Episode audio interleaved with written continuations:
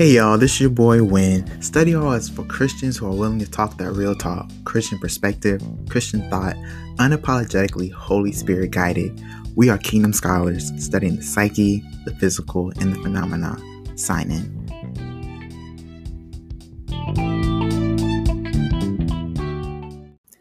Yo, welcome back, scholars. Thank you so much for signing into Study Hall. This is your boy Win. This is episode four of season two, and we're talking about healing helps. And I know, at least for myself, I got stories for days on, on just how God has just been just so good and faithful. And, you know, He's healed me from battles and wounds and emotional crisis and even some self mutilation.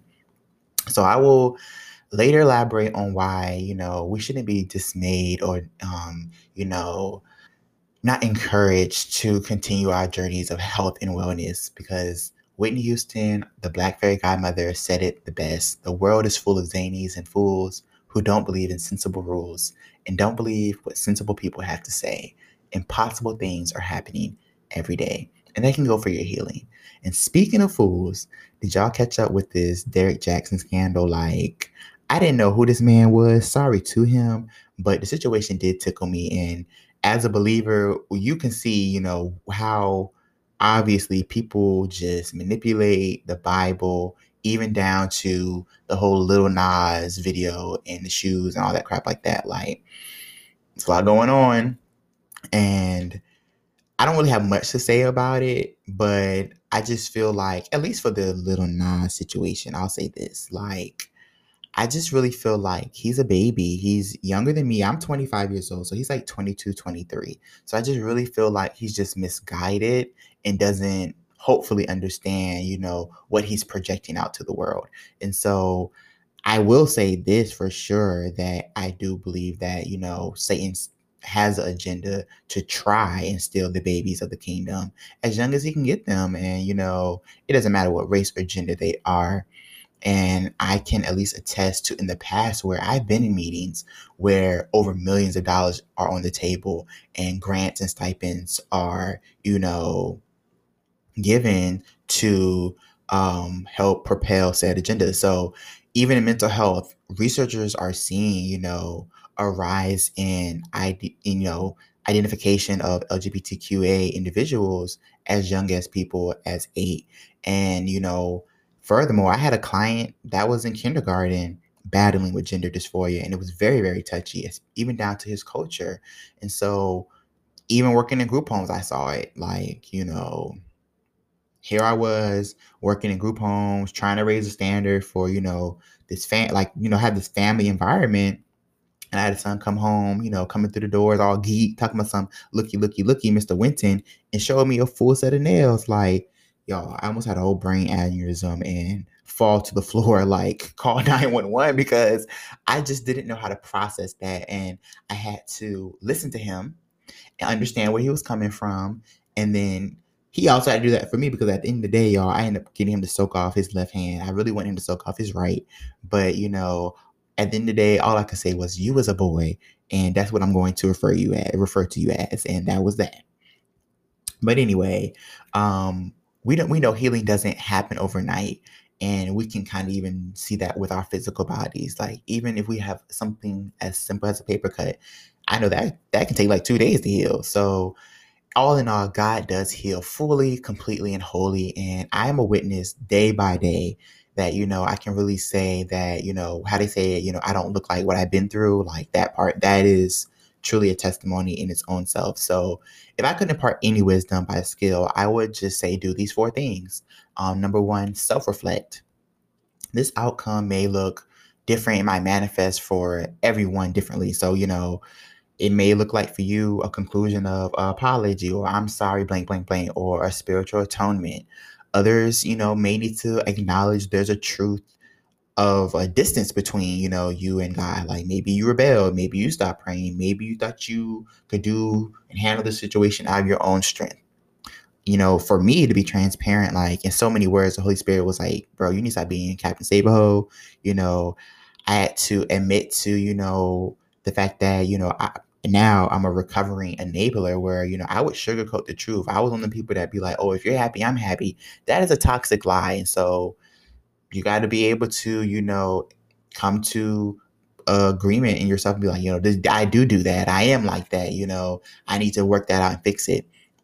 I know. So this that self reflection can be something that people struggle with or find challenging. So I would encourage you to meditate on Psalms 103 and the King James Version in particular, um, verses 10 through 12 will bless you. And remember, like the end goal of self reflection is to admit to the contribution and the you know like the influences or the responsibility that you had in a situation either positive or negative.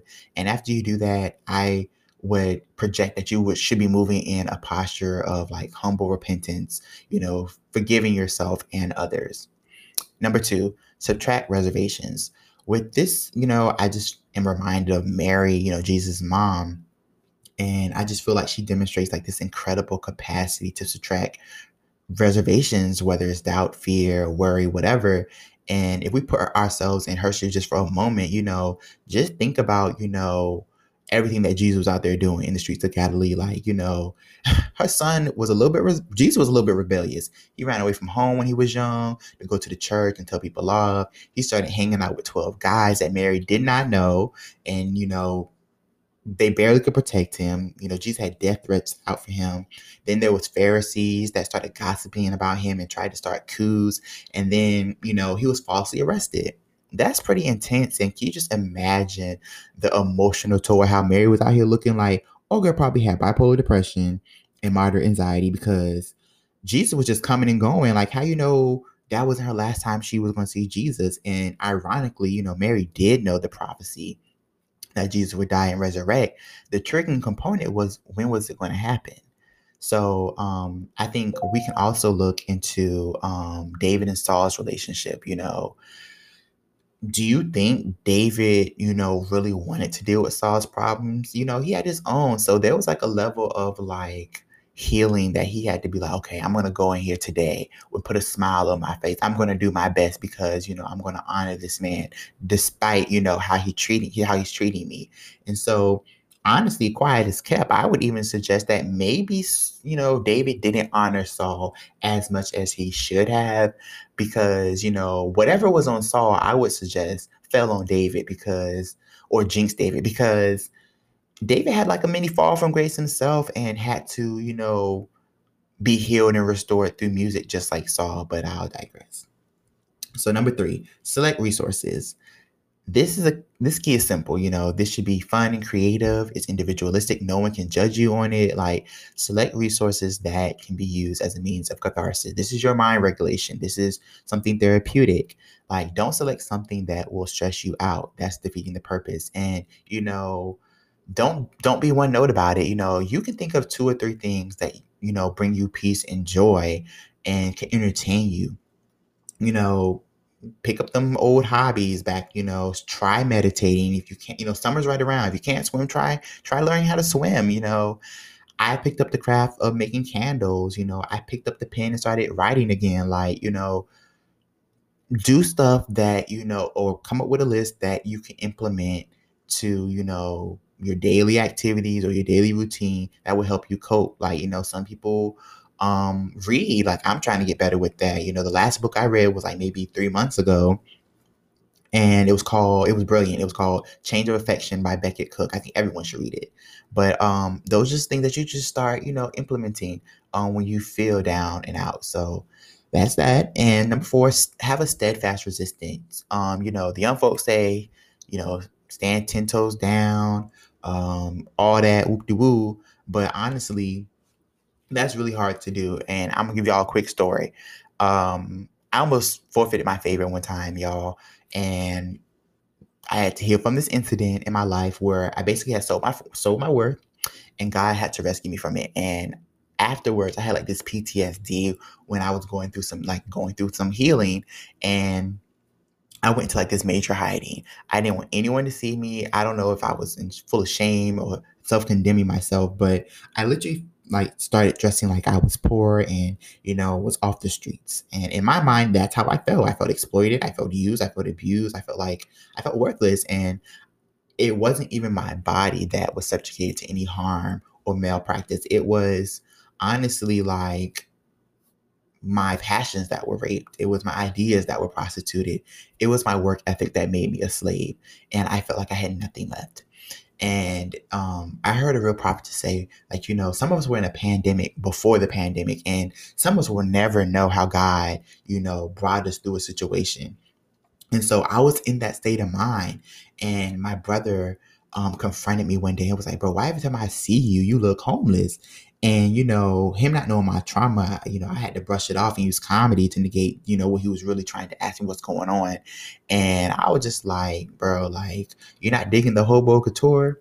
And later down the line, God ended up convicting me and saying, like, you disrespected me. You casually rejected my favor. And honestly, how this conversation ended up happening was like the Holy Spirit was like, You're a fool, and started replaying moments in my life where God was like, Since you don't want, let me show you how I used you as a pawn, how you're a slave and I'm your master. Like, that's just how things happen for me.